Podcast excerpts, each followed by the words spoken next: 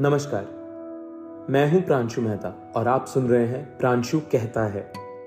तो आज की कविता कुछ अलग प्रकार में हम करेंगे। आज मैं चाहता हूँ आप मुझे बताएँ, मैसेज और लिख कर कि ये कविता से आपने क्या समझा या इस कविता का आपके जीवन में मतलब क्या निकल के आ रहा है? क्योंकि ये कविता में पंछी की बात हो रही है। वो पंछी आप भी हो सकते हैं, आपका मासूम बचपन भी हो सकता है या आपके बच्चे, उनका मासूम बचपन, जब वो एक सुरक्षित घेरे में होते हैं माँ बाप के, और जैसे ही उस घेरे से बाहर निकलते हैं, तब आसपास क्या देखते हैं कि हमारे परिवार या हमारे रीति रिवाज या हमारे कल्चर से अलग क्या क्या चीज़ें हैं और क्या चीज़ें लोग सही या नहीं कर रहे? उससे मिलती जुलती एक कविता है, पर इस कविता का मैं चाहता हूँ सार आप लोग मुझे बताएँ।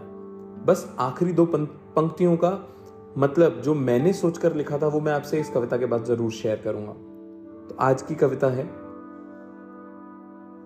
आँख बंद कर उड़ने लगा, परिंदा पिंजरे की आड़ में। बाहर खड़े, हम मुस्काए, देख उसकी सोच इस संसार में। आसमान ख्यालों में, दिल में ज़मीन की आस थी। उड़ना निश्चित था उसका, सुलग उठी संघर्ष की अब आग थी। उसके यकीन को देखकर हमने भी पिंजरा खोल दिया। उड़ जा रे पंछी अब तू, अनजाने में उसको बोल दिया। उड़ गया वो पंछी, न जाने कहा, आसमान की ऊंचाइयों में। घूमा जहाँ सारा मगर, खो गया परछाइयों में।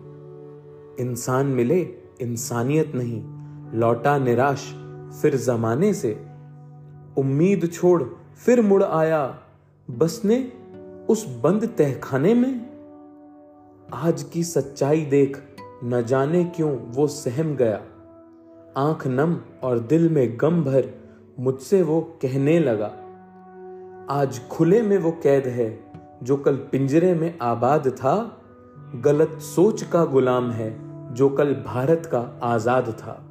गलत सोच का गुलाम है, जो कल भारत का आज़ाद था। तो आखिर की पंक्तियों को मैंने क्या सोचकर लिखा था या क्या मेरे जहन में आता है जब मैं ये सुनता हूँ?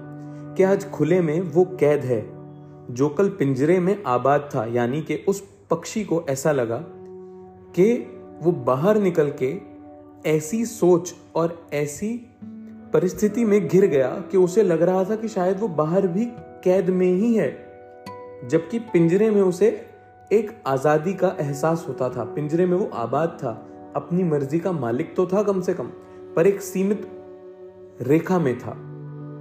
क्यों? क्योंकि आज गलत सोच का गुलाम है जो कल भारत का आज़ाद था। ऐसा उसे क्यों लगा बाहर जाके कि वो कैद है? क्योंकि आसपास उसे जो लोग मिले या जो परिस्थितियाँ मिली या जो पर्यावरण मिला, उसमें आधे से ज़्यादा लोग ऐसी सोच रखते हैं आजकल, जो कि गुलामी की सोच है, जो कि गलत सोच है। एक ज़माना था जब हमारे यहाँ का युवा आज़ाद यानी कि चंद्रशेखर आज़ाद जैसी सोच रखा करता था, यानी वो चाहता था अपने देश के लिए कुछ करना, अपने धर्म के लिए कुछ करना, अपने लोगों के लिए कुछ करना।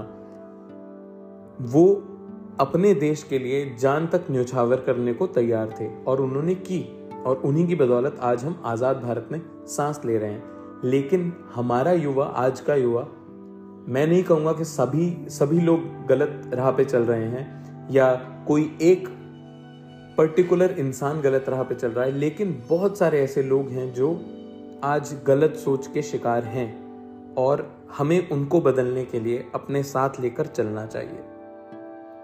तो मैं चाहूँगा आप लोग अपनी विचार इस कविता के बारे में मुझसे ज़रूर साझा करें, चाहे मैसेज करें, चाहे नीचे कमेंट में छोड़े, पर ज़रूर बताएँ कि इस कविता का आपने क्या सार निकाला।